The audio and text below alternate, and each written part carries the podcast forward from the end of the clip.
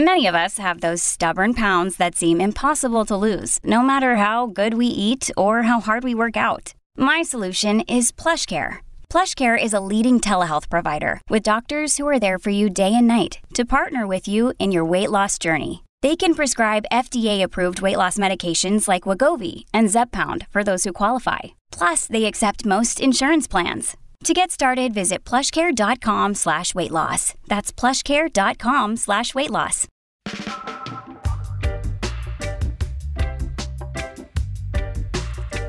Minnesota is now the latest state to legalize recreational marijuana.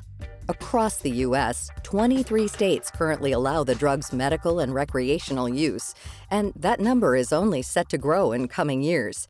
By the end of 2023, the U.S. cannabis industry is expected to bring in more than $31 billion. Brightfield Group, a top cannabis research firm, predicts that sales will exceed $50 billion by 2028. In comparison, the agriculture, forestry, fishing, and hunting sector, which is made up of more than 22,000 companies, brought in around $40 billion last year. With so many states leaning into legalization, new business opportunities are popping up across the country. But is enough being done to include people who've historically been harmed most by the war on cannabis? One expert researcher, Akwasi Owusu-Bempah, chimes in. The industry's proposed to generate billions of dollars of revenue moving forward, and we see you know hundreds of millions of dollars coming in in different legal jurisdictions. And we think it's extremely important that the very people who've been harmed by bad policy have an opportunity to benefit from both the financial gains that can be made from legal cannabis, but as well as have the opportunity to work in a new industry and develop business and technical skills. And so, again, when we look at some of these new states that have come online, they have different models that are often referred to as social equity. And so, social equity applicants are those who've been harmed or those who come from communities that have been overpoliced and they may be not only eligible for priority licenses or carved out licenses specifically for equity applicants to participate in the legal industry, but also different types of supports, for example, support with accounting and other kinds of technical skills. Akwasi Owusu-Bempah is a professor of sociology at the University of Toronto and the director of research for the Campaign for Cannabis Amnesty.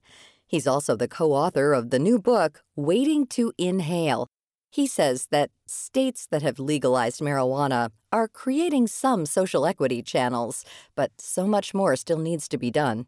Again, recognizing that some of the skills and the networks that might be able to assist people in this respect have been stripped from many communities and by the war on crime and the war on drugs. And so we think that inclusion, where people want it, in legal cannabis is extremely important. And we see the cannabis industry Despite the diversity in cannabis arrests, we do not see that being reflected in the legal industry itself, and we believe that needs to change.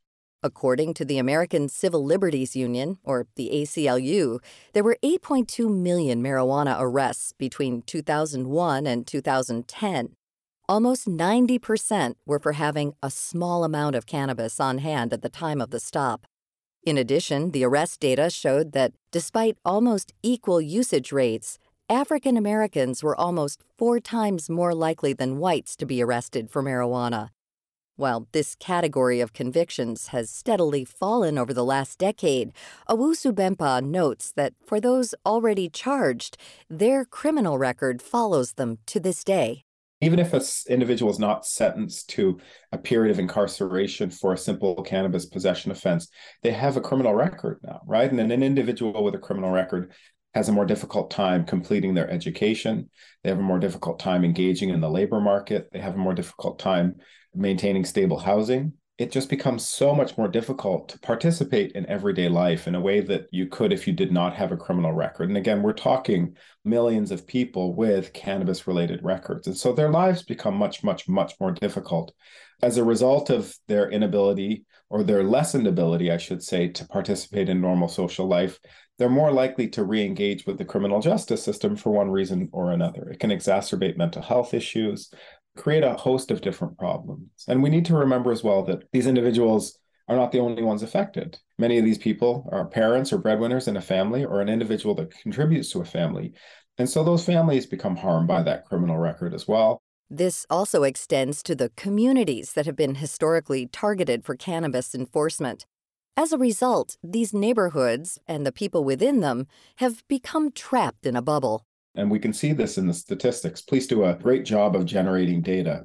Policing is a data driven enterprise, and the police have to justify their activities to their superiors and often to elected politicians to justify further funding. And so we have really good data demonstrating kind of levels of drug law enforcement even down to the neighborhood or even the block level. And so you can see areas that have been really seriously targeted and, and, largely for drug enforcement. Those neighborhoods then, of course, suffer from an extension of the problems that the individuals and the families face.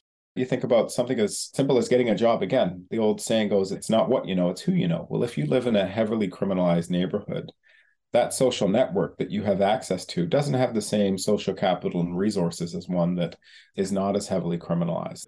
He highlights that before widespread marijuana legalization took place, local and federal governments spent billions of dollars on the war against cannabis. And this is money that, in the neighborhoods that have been most targeted, isn't going to schools, to hospitals, community centers, community health centers, job skills and trainings programs, the very types of things that we need to have healthy and vibrant communities and to help people within those communities succeed. And so, what we're also seeing in some legal jurisdictions is a portion of the tax revenues generated from legal cannabis sales going back into the communities that have most been harmed by cannabis law enforcement. And it's going to the very types of programs and supports that have largely been underfunded.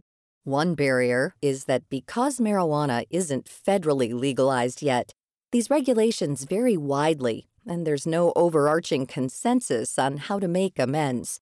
Owusu Bempah believes that marijuana will eventually be legalized at the federal level, but can't give a specific prediction on whether this is two or 20 years away. But for now, he says that improvements and reparations can still occur at the state level. This can be done in three ways. The first is clearing the criminal records of people who've been convicted of activities that are no longer illegal and downgrading offenses or downgrading sentences to align with the downgrading of offenses post legalization. The second piece is inclusion in the legal cannabis industry for the individuals most harmed and those around them. And then the third is really a redistribution of a portion of the revenues, the tax revenues from legal sales back into those communities most harmed. One specific proposal is to create a state led initiative that works to clear the criminal record of anyone who's been convicted for a behavior that's no longer illegal, with the prime goal being to erase past cannabis charges. We see great models that have emerged.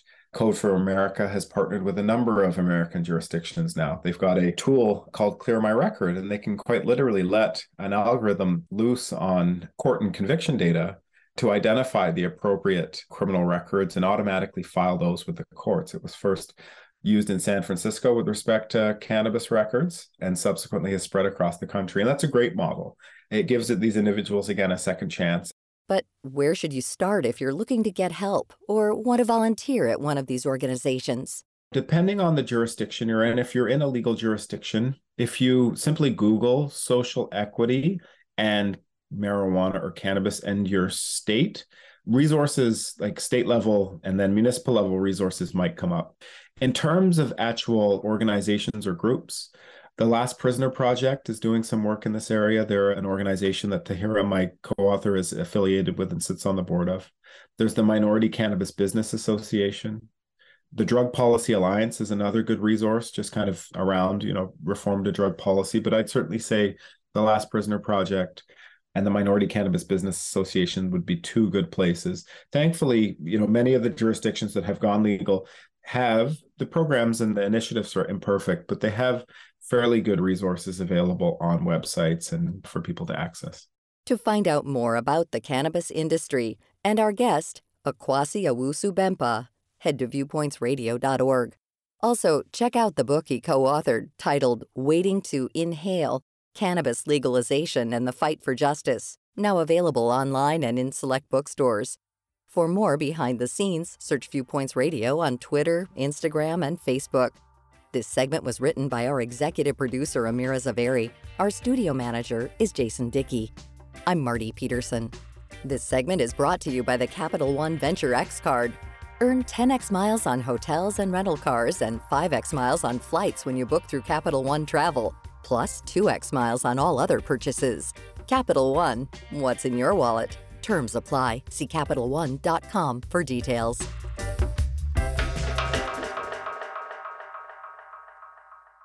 Coming up next week. African American horsemen never left the racetrack. They have always had a really significant role. The forgotten contributions of fearless horse jockeys like Isaac Murphy. Then, once you cross the event horizon, your continued fall is inevitable. There is nothing you can do to halt your decline. Understanding the dark, mysterious abyss that is a black hole. I'm Marty Peterson. And I'm Gary Price. These stories in depth on your public affairs magazine, Viewpoints.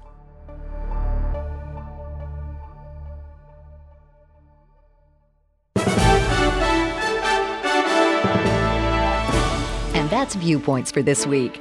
Follow us on Twitter, Facebook, and Instagram to learn more about upcoming shows and find a library of past programs on Apple Podcasts, Google Play, and Spotify. Plus, you'll always find previous segments and more information about our guests at viewpointsradio.org. Join us again next week for another edition of Viewpoints.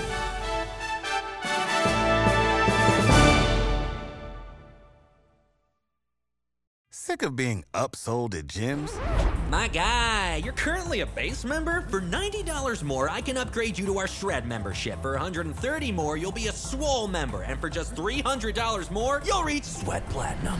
At Planet Fitness, you'll get energy without the upsell. Never pushy, always free fitness training and equipment for every workout. It's fitness that fits your budget. Join Planet Fitness for just $1 down and $10 a month. Cancel anytime. Deal ends Friday, May 10th. See Home Club for details.